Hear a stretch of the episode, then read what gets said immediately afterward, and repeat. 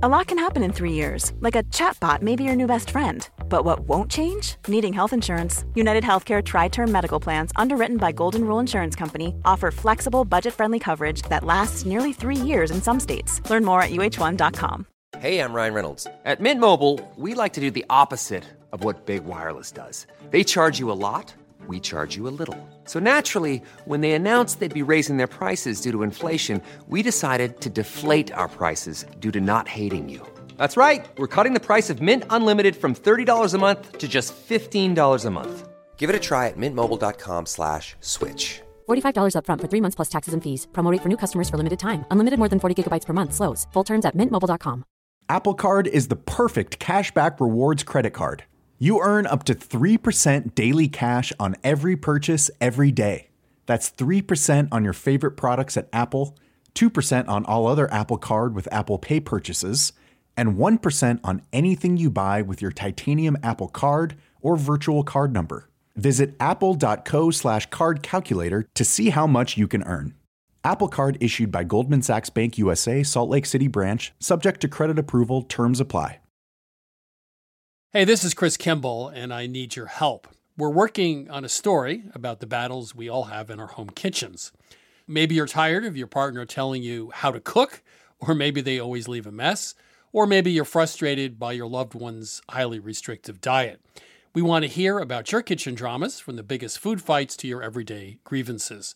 You can leave us a voicemail at 617 249 3167, 617 249 3167, or send a voice memo to radiotips at 177milkstreet.com. One more time, call us at 617 249 3167 or email us a voice memo at radiotips at 177milkstreet.com. Please include your name and where you're calling from, and thank you.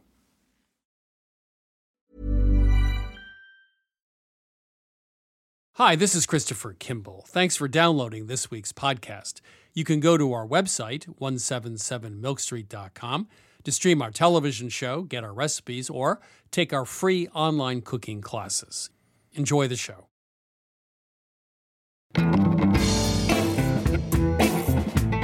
This is Milk Street Radio from PRX. I'm your host, Christopher Kimball. Today we're investigating the rare case of someone changing their mind. In this case, it's journalist Mark Lynas and his journey from anti GMO activist to pro GMO advocate. When it was pointed out to me that um, I was getting my science wrong on this really important issue, I had to go back to you know go back to school and do some reading, read those peer reviewed papers, and I found out that there was a scientific consensus that uh, GMOs were as safe as any other food. um, and that scientific consensus was just as strong as the scientific consensus that global warming is real. Also coming up, we present a recipe for Thai grilled pork skewers at home, and later Dan Pashman gets strategic about all-you-can-eat buffets. But first, it's my interview with Melissa Clark and Victoria Scott about their book Dictators' Dinners: A Bad Taste Guide to Entertaining Tyrants. Melissa and Victoria, welcome to Milk Street. Thank you. Thanks. Very glad to be here. Pleasure having you. So, Dictators' Dinners, a bad taste guide to entertaining tyrants. Uh, I've seen a lot of cookbooks and a lot of culinary books come out over the years, but uh, this was a new one for me. So, let's just start. Uh, how did you get the idea? Melissa and I have got a lot in common. We, um, in fact, went to the same school ages ago, oddly, and have the same sense of humour and have travelled a lot and found that we'd both lived under sort of dictatorship conditions in different countries. Me in Romania, Melissa more in uh, Iraq, and um, it came out of that. You know, there there are themes here, as you know better than I do. But what, one of the themes is some of these quote unquote dictators liked really simple food.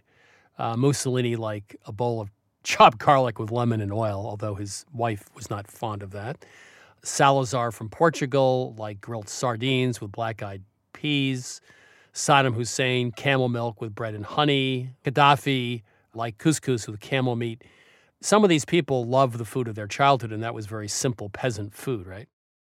That's right. Uh, there's also a factor these guys like to be seen as um, people of the people, as it were. They wanted to have their humble origins celebrated and uh, respected and. Um, so that people felt closer to them and more prepared to follow them. And uh, so it was good to talk up, you know, how you just love the old peasants' food and nothing fancy for you, thanks very much. That that played a part, I think. The other theme, one of the other themes that runs through the book, is poisoning, uh, the fear of being poisoned.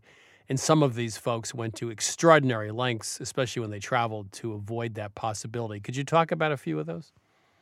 So Saddam Hussein he got his food cooked in 20 palaces, three meals, so no one knew where he was going to be eating on one particular day or time. Hmm.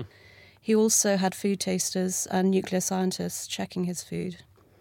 And then in Europe, there was the Ceausescu's, I think. Ceausescu was particularly uh, paranoid about um, cleanliness and having all his food tested by a special department of the secret police, the Securitate um, travelled with him everywhere. And whenever he couldn't actually check his food, um, for example, he was at a state banquet given by a, a host, he would um, take a mouthful and then just sort of discreetly put it into his napkin, then just sort of kick it away under the table as far from him as possible, just just in case it had been poisoned. and everyone thinks being a dictator is such a good gig. So Mao was a pretty interesting character, to say the least. On very long train journeys, he'd have live fish uh, kept at the ready. Uh, and he also sometimes actually fell asleep during dinner because he took sleeping pills before dinner. And then when he fell asleep at the table while eating, he um, got someone to fish out the food from his mouth. So um, Great. one of his servants would have to do that. I mean, I can't imagine what it would have been like just to even sit and watch him, I mean, or or be near him. He was probably the most revolting of all the dictators in our book. I, I thought that the Salazar from Portugal, actually, of all these people, uh, from a culinary point of view, seemed to be the most appealing. He had a very simple menu. He, he was a loner. He ate by himself. Um, I don't know. Does that, that soup made of turkey bones appeal to you? I could do without that one. Well, I didn't say I liked his his menu. I, I just thought he stuck to who he was. You know, he, his image of himself, he was very rigorous and uh, had a lot of self. He was more of a monk than yes, a, yes, that's what I mean. politician. Yes. Yeah, he, it, he he was really ascetic in all his yeah. habits and his strange housekeeper checking all the food for him. Uh, yeah, quite a quite a scene there. Kim Jong Il now to go to the opposite of asceticism. You said he had a cellar of ten thousand bottles of wine and he'd buy half a million pounds of the finest cognac for his personal use each year from Hennessy. Is that right? Yeah, he was uh, Hennessy's biggest customer for a long time, and he was probably our biggest foodie in the cookbook. He had masses of um, cookbooks in his palaces or whatever, and um, sent his ambassadors, uh, uh got them to bring back delicacies from all over the world and sent his personal chef to go and collect things from all over the world, like uh, Iranian caviar, Thai mangoes, things like that. And he really, really did love the finer foods, and obviously, while the rest of his country was starving. Stalin, of course. Uh, another little fact in your book that was surprising Putin's grandfather was Joseph Stalin's favorite chef. Is that right? Yes. Uh, again, I was surprised by that. And also, uh, another thing I, I, very much liked about learning about Stalin was that uh, somebody said that probably, I think what his successor, I think Khrushchev said, nobody who's had so much power has spent more time just eating and drinking than Stalin, which is quite a thought. And he certainly did do an awful lot of this feasting and um, being out in the countryside uh, with his favourite henchmen. But of course, you know, these these feasts were all about politics, and he used them as sort of to terrorize his his people, forcing them to get ridiculously drunk. the whole subject was actually very revealing of aspects of these people. Uh, the, the easy thing to do is to say these are these are monsters, you know, nothing human about them. But actually, viewed from these angles, they're incredibly human. I mean, I found it fascinating, for example, that Mao was very worried about European style of toilets and couldn't relieve himself all the time he was on a trip to Russia or something.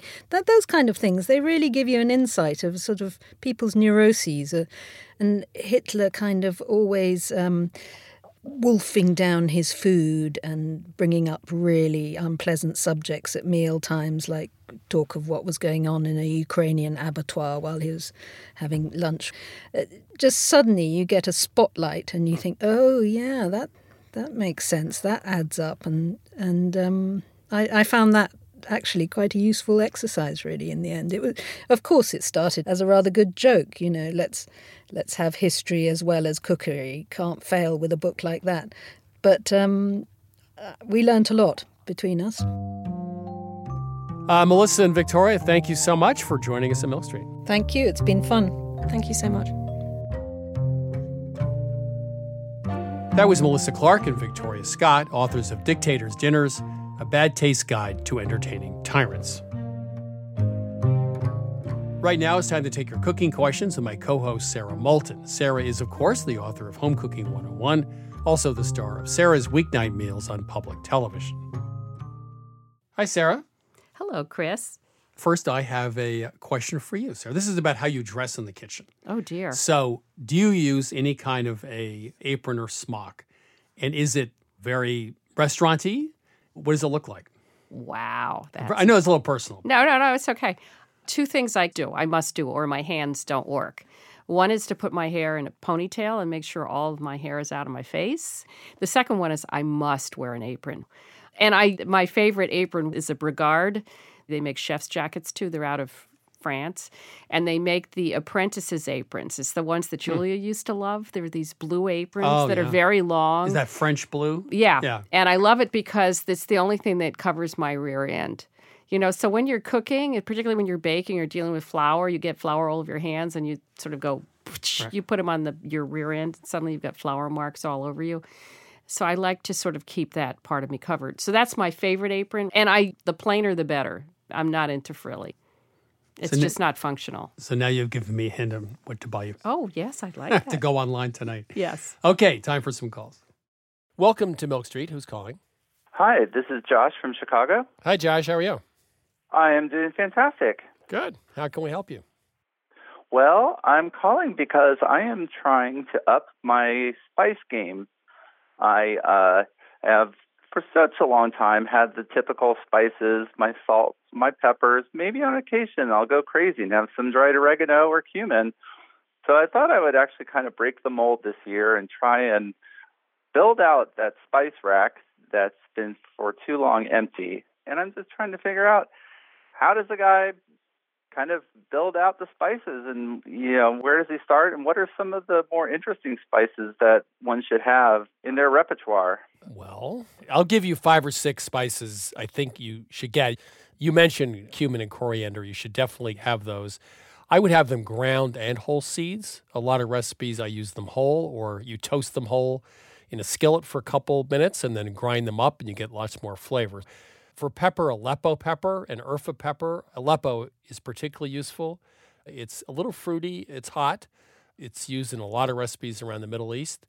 A smoked paprika. You can use water, old bread, and some garlic and make a soup with smoked paprika. It's great.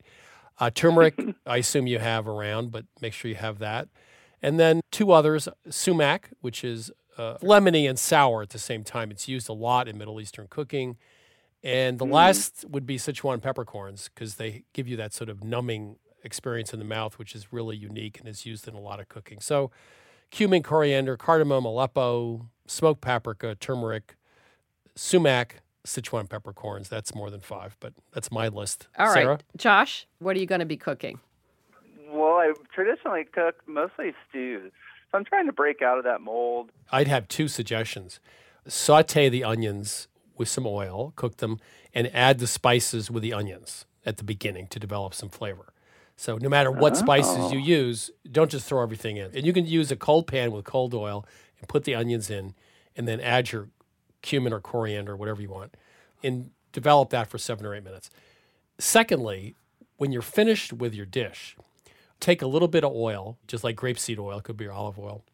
Take a little bit of spice, like an Aleppo pepper would work, or you could use turmeric or whatever you want, and infuse that on top of the uh, stove. Just warm up the oil with the pepper in it for a couple minutes, and then drizzle it over each serving when you serve it. It's called Tarka. It's T A R K A. It's used in Indian cooking.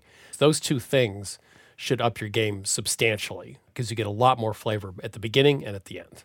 Well, I agree with cooking things in oil and also finishing with spices as well. But I would love for you to learn the flavor profile of each one of these spices. So I'd almost say take one at a time and cook it in a little oil and taste it and see how you like it.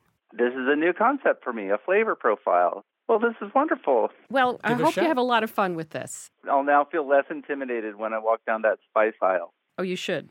Don't Yeah, worry about Take it. Take charge. Yes. Throw your shoulders back. Yes, Yeah. Josh. Look forward. Yes. March on. Okay. Thanks for calling. All right. Thank you. Thank you very Yeah. much. Okay. Take care. Bye bye. Welcome to Milk Street. Who's calling? This is Mary Jo, Hi, Mary Jo. Where are you calling from? uh, Minneapolis. Uh, how can we help you? I'm having problems with a blueberry recipe. A blueberry bread? Yes, it's a quick bread, you know, Mm-hmm. and uh, it's just uh, it, I cannot get it to not sink in the middle. And I've tried quite a few different things, but I'm thinking maybe it doesn't have enough leavener in it. Originally, the recipe called for a cup of sugar and a cup of flour, so I reduced the amount of sugar, thinking that might help, but that didn't seem to do it. I've tried a couple different things, but I need some ideas. The recipe is so tasty. So, what, what else is in it? What are the other ingredients, the major ingredients? There's a four ounces of cream cheese, and uh, I usually do about a cup of blueberries. There's an egg, cup of flour. I put three quarters cup of sugar, half a stick of butter, uh, and then egg, and then um, teaspoon of baking powder and a quarter teaspoon of salt. When you use the, did you ever use the full cup of sugar and then reduced it? Did that change things when you reduced the sugar? No, it didn't. I thought it would because I was kind of trying to read and I thought, well, maybe it's got you know too much sugar or something in it, and it didn't seem to make a difference. It still just doesn't seem to want to puff up. I made every other kind of quick bread, and I've never had a problem like this. It comes out okay in muffins, but it's just not as moist as the loaf usually is. So My friend Jean Anderson wrote this cookbook called the Doubleday Cookbook. She had this section in there about what goes wrong with cakes. And I seem to remember when, you know, about cakes collapsing in the center, that it was usually either too much sugar, you already sensed that, or too much Yeah. fat. But I also had Yeah. another question. However, you're not having this problem with your other quick breads, so it's probably not the issue, which is do you know that your baking powder is fresh? Oh yeah, Okay, Yeah. so that's not the no, problem. I, I think you nailed it. I think there's not enough flour. You have a cup of flour, three quarter cup of sugar, you got a cup of blueberries, you got cream cheese, you got butter, you got you got six ounces of fat. Yeah, I think you've got too much fat to flour. Oh, okay. I would up the flour by at least a quarter cup or a third cup and see Okay. if that does it. The reason the muffin's not a problem is because you have less volume and therefore the structure will work better than in a big loaf pan. But I think there's just too much fat in this to flour. My So reading maybe of just the a tiny bit more flour and Yeah, keep everything the same, you're saying? Yeah, I would give that a shot. I think another quarter to third cup should solve it. Okay, I've got some blueberries in my refrigerator. I'll give it a shot tomorrow morning. Okay, and Mary Jo, please let us know how it goes. We we need to hear back. Did I that will do. work? But I mean, if it doesn't work, then don't bother. No, don't call us. no. No, please, no, please do let us know because Yeah, we'd be interested. we like to know. And we're rooting for you. Sounds good. All right, Okay. Mary Jo, All thanks. right. Thanks for your help. Yeah. Bye bye. This is Milk Street Radio. Sara and I are ready to answer your questions. Please give us a ring, 855 426 9843. That's 855 426 9843. Or email us at questions at milkstreetradio.com. Welcome to Milk Street. Who's calling? Hi, Howard Breslaw calling. Is that the Howard Breslaw that I know, or is this a different Howard Breslaw? It is Chris. It sounds like, oh, so now you're going to ask me a really embarrassing question, right? Is that why? I'm going to No, going I to would enjoy never do this. that. I'll just sit back. We'll see. Howard, how can we help you? Make it very Hello, difficult. Sara. Hello, and do address it right to Chris. Put him on the hot seat. Okay. Please. So we'll get right to it. Uh, a lot has been swirling around recently about the proper way to grill meat. Much of this has come from meathead Goldwyn, who Uh-huh. advocates roasting in an oven and then finishing on a grill. Yep. Can you put some science behind the meat grilling debate Sure. and put it to rest? See what, What- I did there? Yeah, Put it to um, rest. th- this is a softball. Thank you. My editor was just in Argentina, and they cook meat over a warm fire, I mean, you could put your hand right over it for 15 seconds and it wouldn't bother you. And they cook it for like an hour and then they finish it over a sear.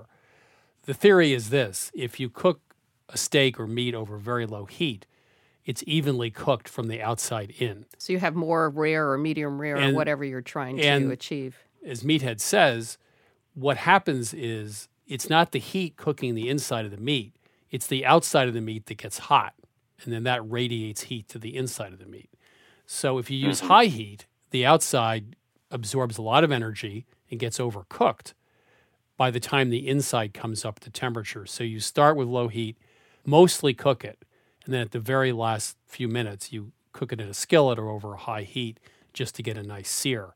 The other thing that happens is you get sort of turbo aging. Once the meat gets in mm-hmm. that 75, 80 degree to 100 degree range, you actually get flavor development. I've done a blind taste test where you can actually taste the difference. So if you put a thick steak in an oven for half an hour, 40 minutes at 250 degrees, you are sort of aging the meat. Traditionally, the reason I guess we all cook, or one of the reasons that many people have advocated for grilling is to seal in the juices, right? Searing does nothing to seal in the juices. I mean, it's not a bag of water that's going to leak out unless you sear the outside. the only reason that liquid leaves is because the muscle proteins tighten, they twist, and they shorten, and the water gets mm-hmm. pushed out. And that's an entirely a function of internal temperature. It's nothing to do with the outside at all. The other thing is, you know, if you cook chicken, I do it over very low heat for a long period of time, and you get a great browning on the crust. You're talking And it- about what kind of chicken? like a spatchcock chicken on a grill. okay. Cook it very low heat, and you will find Meat that side down, skin side down. both. Okay, flip it. It turns out you can get a great crust with low heat with time, Right. and you don't have to worry about it burning, and you don't have to worry about flipping it constantly. I think it's a great way to cook chicken as well. Oh, I like that. So, Yeah. Same temperature, 250. well, this would be an outdoor. I just put it on sort of medium low on a grill, and then maybe grill, right. next to it you can also have the grill on medium high. Or the other thing you can do is if it's a three part gas grill, the center is off and the two sides are on medium high. You know, you're almost roasting it with indirect heat, I Mm. would say. Great.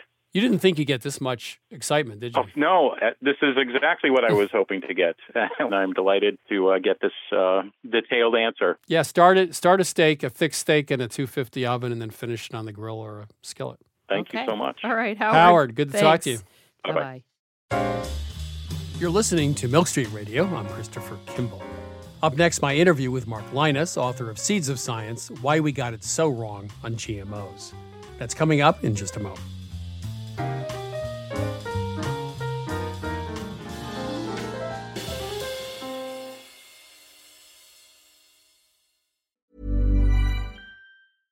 Cool fact a crocodile can't stick out its tongue. Also, you can get health insurance for a month or just under a year in some states. United Healthcare short term insurance plans, underwritten by Golden Rule Insurance Company, offer flexible, budget friendly coverage for you. Learn more at uh1.com.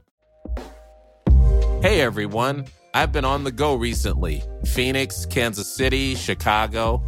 If you're like me and have a home but aren't always at home, you have an Airbnb.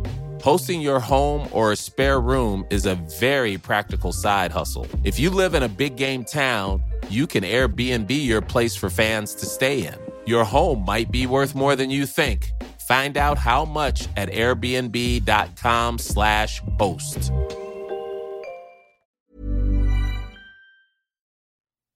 You know, wonderful pistachios have become my go to snack. Now, I could list all the health benefits. They're a good source of protein, fiber, and unsaturated fats, but for me, flavor comes first, and that's why it's pistachios, not peanuts, in our household.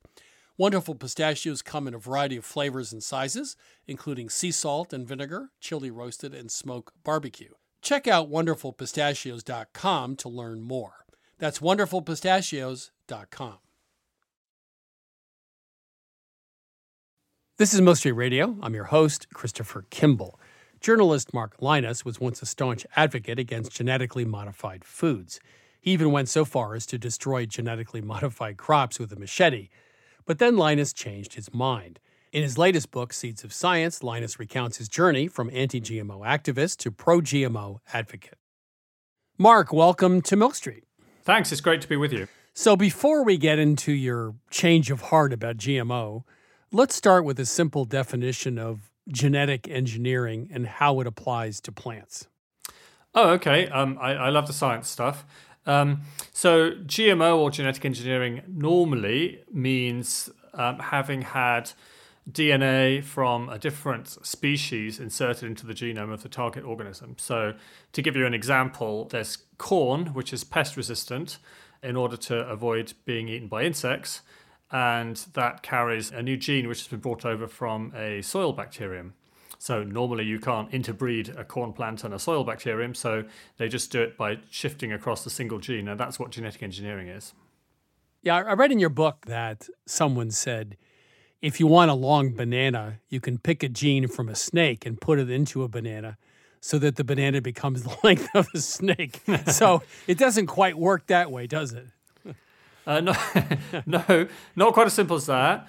But a lot of people are just scared of this. It seems unnatural for genes from a fish to be in a strawberry, which is another one that you hear about a lot. Um, doesn't exist because there's not been any reason to put fish genes into a strawberry, but you can do it, and the protein that the gene codes for in the fish will also come out in the strawberry. Um, in some ways, it's kind of beautiful that all living organisms share the same informational mechanism, which is DNA. I mean, we are all from a common original ancestor back when life was invented. And that's why genes can work in all the different organisms, whether they're fungi, plants, animals, bacteria, whatever. It's actually a, a natural process that um, scientists have harnessed in order to do genetic engineering. You know, it's not like they have a pair of tiny scissors and snip a piece of DNA and stick it in there.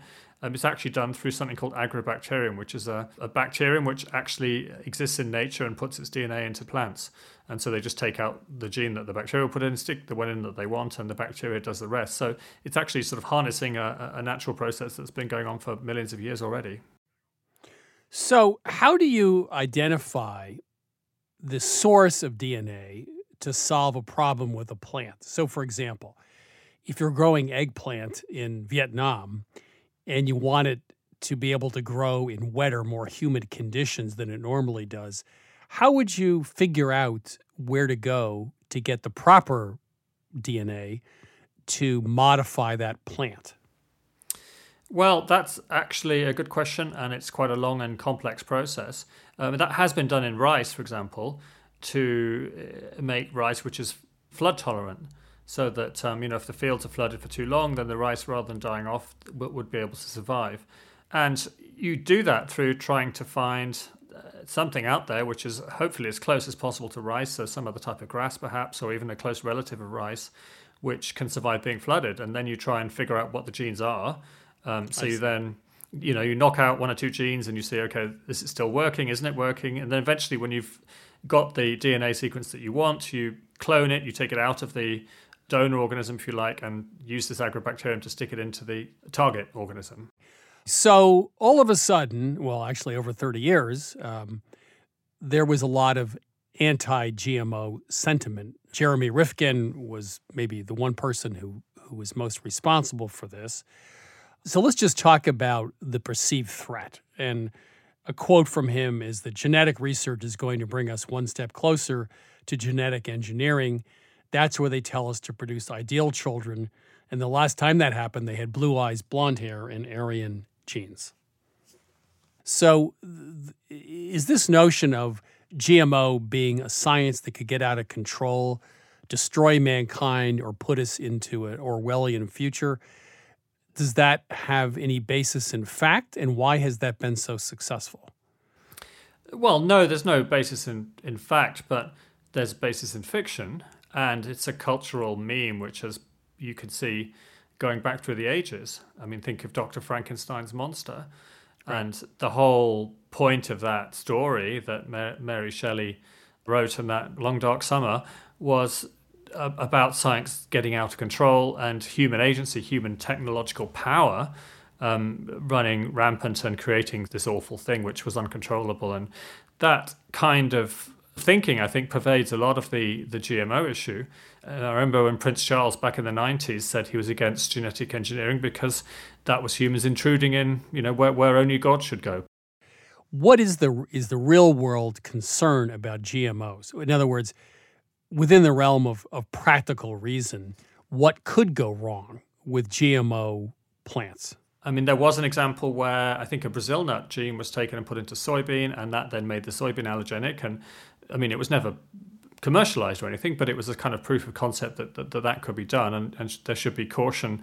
So yes, yes, things can go wrong. I mean, you could potentially cause a mutation, and it could potentially have some other impact as well. But they're not. The thing is, they're not qualitatively different from the kinds of things that can happen when you're just doing conventional crossbreeding either. I mean, genes are moving, shuttling around all the time when when these things happen. So the thing is that the GMO issue is no different from, in terms of its risks, than any other form of crop breeding, and but it has been perceived as being so because of this idea that it's unnatural and it's playing God and all these other kinds of things.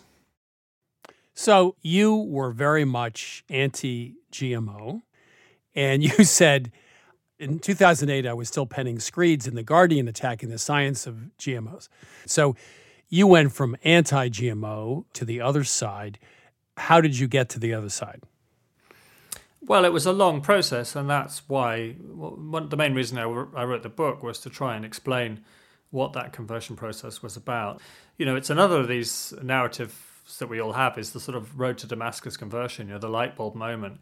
Uh, and people often ask me about that. What was the light bulb moment? And actually, the closest thing I had was after having written the Guardian article you just referenced, and some of the comments underneath made the point, and they were obviously written by scientists, that I was effectively being anti-science. And and that hit home to me because I was a science writer and I'd written books on climate change, and I prided myself in getting my science right. And you know, wh- when it was pointed out to me that um, I was getting my science wrong on this really important issue. Um, I had to go back to you know go back to school and do some reading, read those peer reviewed papers, and I found out that um, there was a scientific consensus that uh, GMOs were safe as any other foods, and that scientific consensus was just as strong as the scientific consensus that global warming is real. So, having been somebody who went out there saying global warming is real and you've got to listen to the scientists, I couldn't then say GMOs are bad and you should ignore the scientists. But but anti GMO sentiment is fairly widespread, yet most reasonable people accept global warming. What is it about GMO that's so different?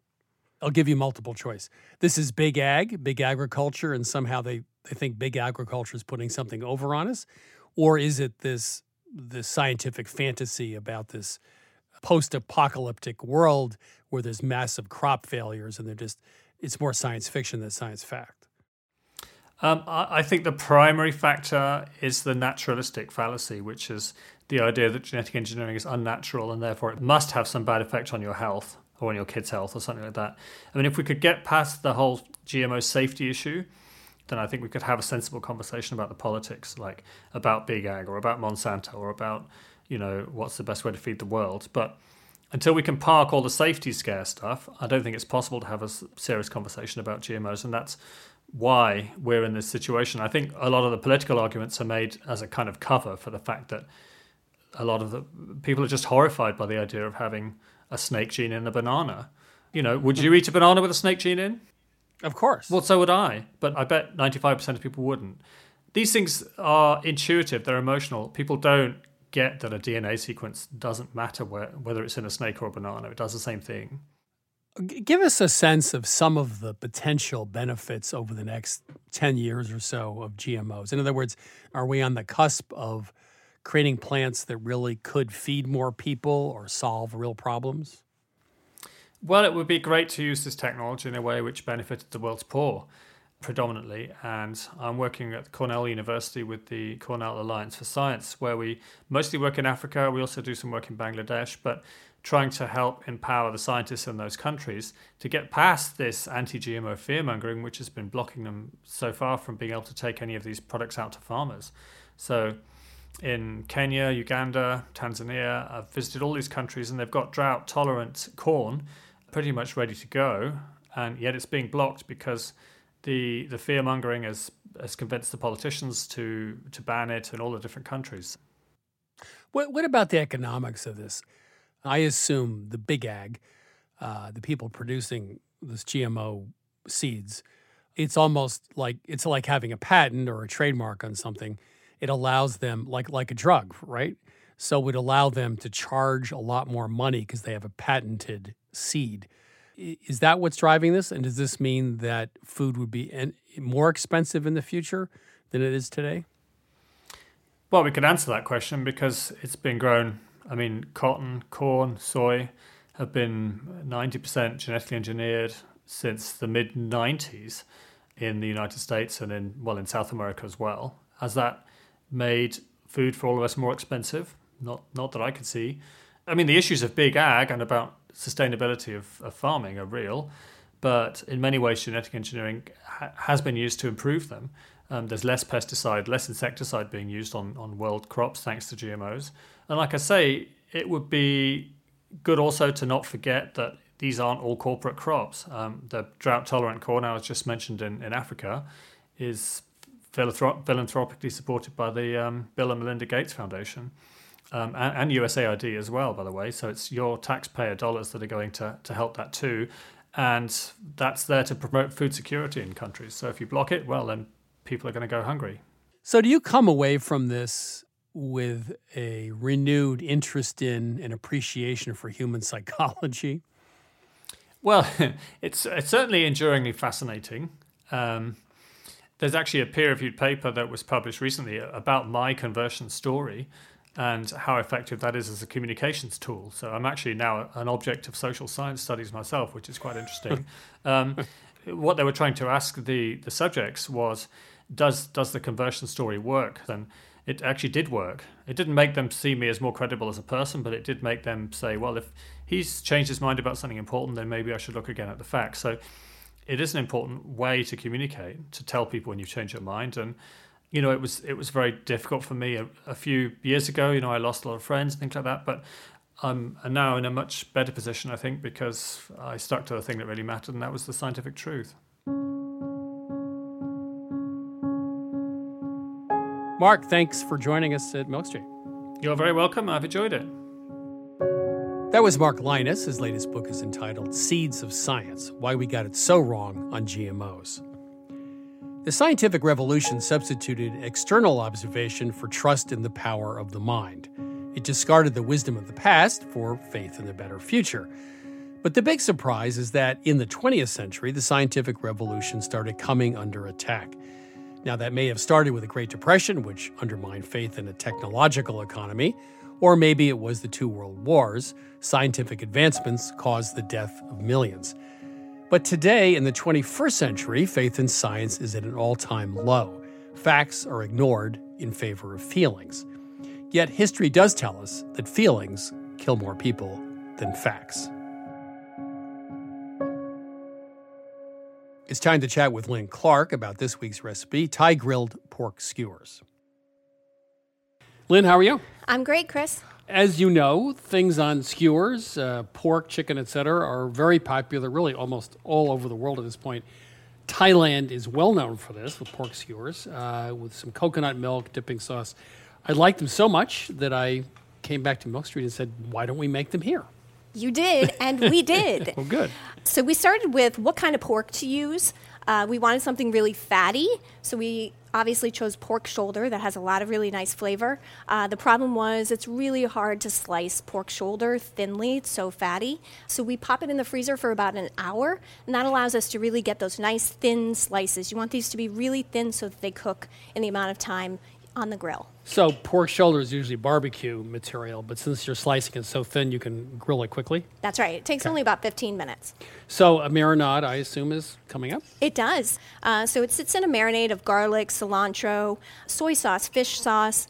In Thailand, they use palm sugar, which is hard to find here, so we substituted dark brown sugar. It needs to be marinated for a minimum of two hours but you can do it up to 12 hours. So this is something great to do ahead of time and then grill it right before you're going to eat it. Now, I was promised coconut milk mm-hmm. somewhere. Is that just a side, a glass of coconut milk, or do you actually use it in the cooking? It's a really cool idea. So what we do is we put the skewers on the grill. They get a little bit of char, and then we brush it with the coconut milk. And what that does is add a lot of really cool flavor, but it also softens up the meat a little. So hmm. when you get that flavor of the char, you don't get that kind of hard, crunchy part. It's really nice and soft still and tender, but has all of that coconut flavor too. So I assume there's something spicy coming. You can't have a skewer without dipping sauce, and our recipe is no exception. So this is a chili lime dipping sauce, so it's really sweet and sour, but also has a lot of heat to it. Really amps up the flavor. So a little bit of prep make ahead, but then quick cooking, nice spicy sauce at the end. So Thai grilled pork skewers in Boston as well as in Thailand. Thank you. You're welcome. You can get this recipe for Thai grilled pork skewers at 177milkstreet.com. This is Milk Street Radio. I'm Christopher Kimball. Coming up, Dan Pashman tries to teach me how to love buffets. We'll be right back.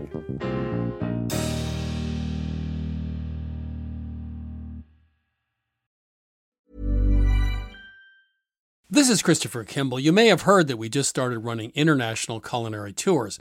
And one trip I am particularly excited about is Istanbul, which is based in part on my recent visit. Along with our partners at Culinary Backstreets, we put together an itinerary that goes way beyond the Grand Bazaar. This May, we'll visit local neighborhood markets, take a sail up the Bosporus, and harvest vegetables from farms in the city's ancient moats. You'll sample Turkish cheeses, flatbreads, pistachios, pomegranate molasses, and olive oil. And since this is in fact a Milk Street trip, you'll use those ingredients in hands on cooking classes with local families and chefs. There are just three spots left on our May trip, so visit 177milkstreet.com slash tours. That's 177milkstreet.com slash tours to claim your spot. Plus, listeners to our radio show save 5% with code Istanbul. This is Milk Street Radio. I'm Christopher Kimball. Right now, it's time for Sara Moulton and I to answer a few more of your culinary questions. Welcome to Milk Street. Who's calling? Amanda Ruth, Hi, Amanda. Where are you calling from? Blandon, Pennsylvania. What can we do for you today? Well, I have a question. Um, whenever I use canned chickpea beans, such as like in your Punjabi recipe, I feel the need to squeeze off the outer skin prior to putting it in the pot because like the skin is kind of loose already, and I don't like that floating in my final dish. So I was wondering, is this a normal process, or am I messing up the flavor of the dish? This, if you want to know how old somebody is, you ask them if they remove the outer skin in their chickpeas, because I'm old enough not to care. I just do not care. I make hummus without doing it. I never bother. When you cook chickpeas, if you cook them with some baking soda in the water and you've soaked them overnight, I know you're talking about Mm-hmm. can, they will kind of fall off on their own anyway. But Mhm. I would say this is a matter of personal preference. This is definitely your But press. I life is. I don't have enough years left to worry about skins on Do I have too much time on my hands? No, Well, no. don't. This is what you care You- about. yeah, you can do it. You're not messing up the recipe by doing it. You're just Okay. taking a little more time. And if you're happy doing that, you should do it. Okay. Yeah. All right. Yeah. I will keep on squeezing then. Yeah, squeeze away. Or now, is this because you you don't like the way it looks, or you don't like it? Just looks feels gross. The skins. Yeah, it just kind of looks gross to have like just like that skin, and I only see it when it's canned chickpeas. When I start with the dry ones, I don't usually have a problem with it, but just the canned ones, they're already kind of loose, so it just kind of bothers me a little bit. Again, the baking soda method toss the canned drained chickpeas with some baking soda and warm them in the microwave briefly. And then you, you can roll them in a towel, and the skin should come off. Well, you got to rinse them in water. Yes. After you heat them. Okay. It's like hazelnuts, the other bane of my existence. I know. Mm-hmm. Is you use a use Yeah. big kitchen towels. You put the kitchen towel down, put the hazelnuts or the chickpeas on it, cover it, and just roll it back and forth, and that'll get rid of most of them. Okay, I Yeah. will try that next time. Sure. Thank okay. you. All right. Well, thanks for calling. Oh yes, thank you. Okay. Take care. Bye bye. Bye. You're listening to Milk Street Radio. Give us a ring anytime at 855 426 9843. One more time, 855 426 9843, or email us at questions at milkstreetradio.com. Welcome to Milk Street. Who's calling? Hi, this is Alan. How are you? Where are you calling from? I'm calling from, well, I'm near Philadelphia right now. Okay. Can we help you? I hope so. Uh, lately, I've been making, you know, making my own cookies, and sometimes I get an idea for a flavor that I particularly, you know, want to see in a cookie. And this time, I'm just not getting there. What I want is to make a pistachio cookie with the kind of it's like a peanut butter cookie, you know, with that much flavor. And I thought this should be easy. Take peanut butter cookie recipe, grind up some pistachios and substitute, and you're done, right? And the flavor just does not come through after baking, and I don't know why. I've tried adding some serious amounts of, you know, pistachio extract to the batter, to the icing applied after the batter. Tried adding pistachios themselves to a kind of a bland cookie recipe, and it never happened. Why is the pistachio flavor so um, Elusive. so shy? Yeah. Well, pistachios don't have as much flavor as peanuts. I mean, if, if you ever had a peanut butter ice cream, it's just packed with flavor. And if you have pistachio ice cream or gelato in Italy, it's green, but it's artificially flavored because pistachios don't have a lot of flavor. There's a company called Tourangelle, T O U R A N G E L L E, and they they're from France and they sell um, toasted nut oils. And one of the ones that I love is toasted pistachio oil. It's probably fairly expensive proposition for a big batch of pistachio cookies, you think? No, I don't think so. It's really strong. It's like toasted sesame oil. So a little goes a long That's way. That's a good idea. I love it. Either Chris or Alan, have you had toasted pumpkin seed oil? Mm-hmm. I have which is delicious in salads, although very strong. But this is similar in that it's sort of essence of pistachio, and it's. I well, think there's another product we just tasted in Milk Street. It's going in our store soon. Uh, it was a pistachio cream, and it was sort of like almond butter. Yeah. but, but it was pistachio. It was a very dark green, and I would have eaten the whole jar if Was they it let me. pistachio-y? Oh yeah, that's, That's another thing to look at if you get pistachio cream. But to go back to your initial question, if you toasted or roasted the pistachios first, and then maybe even ground them to make a flour out of it as part of the cookie, that would be one thing you could do. Substitute some of the all-purpose flour with a, a homemade pistachio Mm. flour. But just adding some chopped up pistachios isn't going to do very much. Try this oil. It's That's a also good would be delicious in a green salad or, you know, with cheese. It's just wonderful, and it's a great company, Tourangelle. Okay, great. That sounds good. well. Now I got a few more things to try. Well, you know what, Alan? Please, will you get back to us and let us know how it goes? Okay, sure. We always like to know. And send us a tin of the cookies. Yeah, well, that's Tin. fine. To, completely Please. acceptable. Alan, thank you for calling. Okay, thanks a lot. thank you. Take care. I'm Christopher Kimball. You're listening to Milk Street Radio.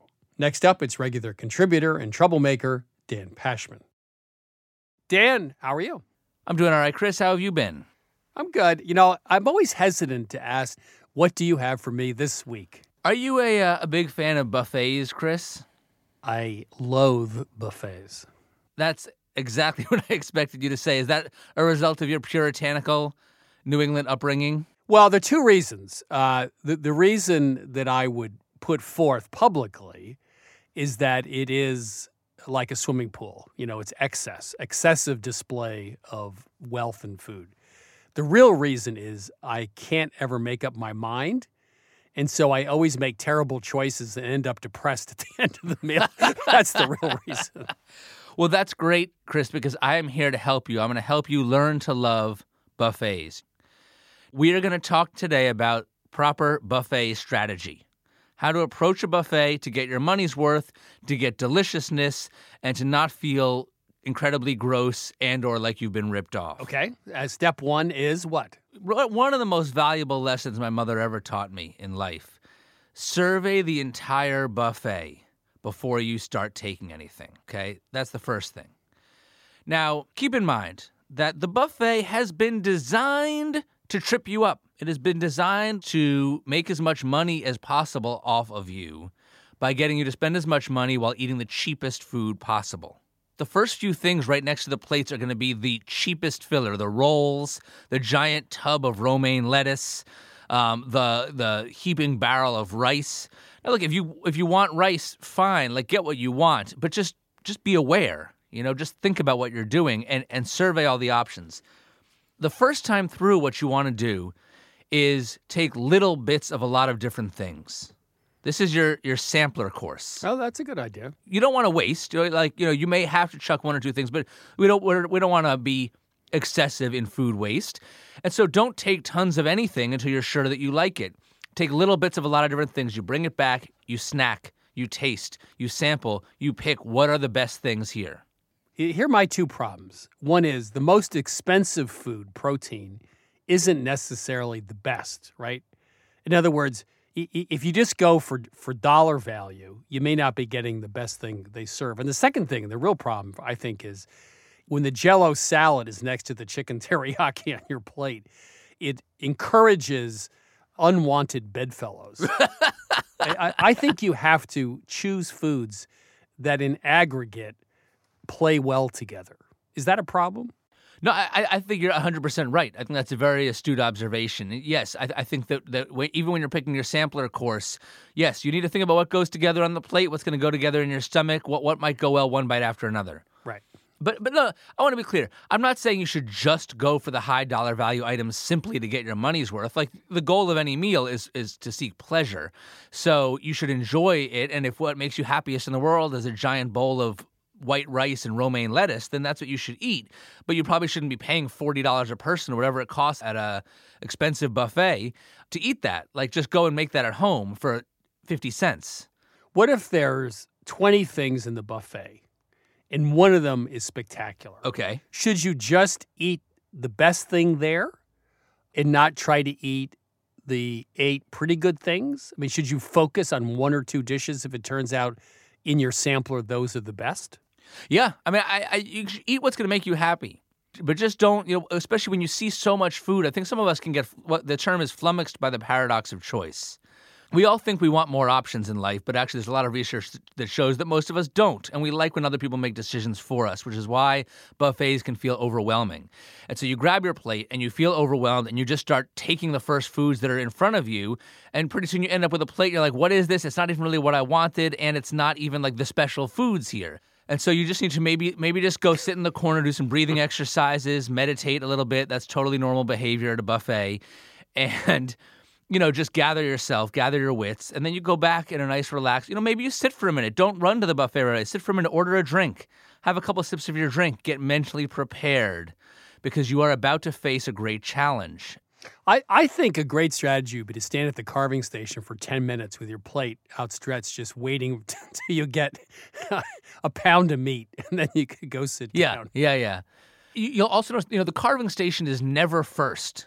It's always down in the middle. So, so they, but, but half the people, by the time they get there, their plate's already full. Well, the other thing is they only have one person carving, and you have to wait in line for that. That's exactly right. They don't want that carving station to move too fast.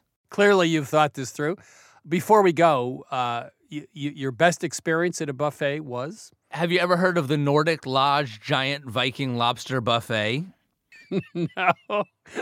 they have all you can eat lobster so I ate, I think, like four lobsters, and then I had a giant ice cream sundae, and then just for good measure, one more lobster. That was a great day. What wasn't a great night, but it was a great day. Dan Pashman, advice on uh, how to beat the odds at your local buffet. Thank you. Thanks, Chris. Take care. That was Dan Pashman of the Sporkful. Dan Pashman talks about his strategy for optimizing the buffet experience, which brings me to the topic of choice. The buffet is the culinary world's version of choice, otherwise known as free will, and here in America, free will is the preferred state of being. Now, the kitchen used to be the place where we transform what little we had into an abundant life. The culinary rule was rather simple start with a little and turn it into a lot. Today, maybe we have it backwards. We start with so much, but end up with so little. That's it for this week's show. If you tuned in too late or want to binge listen every single episode, you can download Milk Street Radio on your favorite podcast app. To learn more about Milk Street, visit us at 177milkstreet.com. There you can find our recipes, watch our television show, or order our latest cookbook, Milk Street Tuesday Nights. We'll be back next week with more food stories, and thanks, of course, for listening.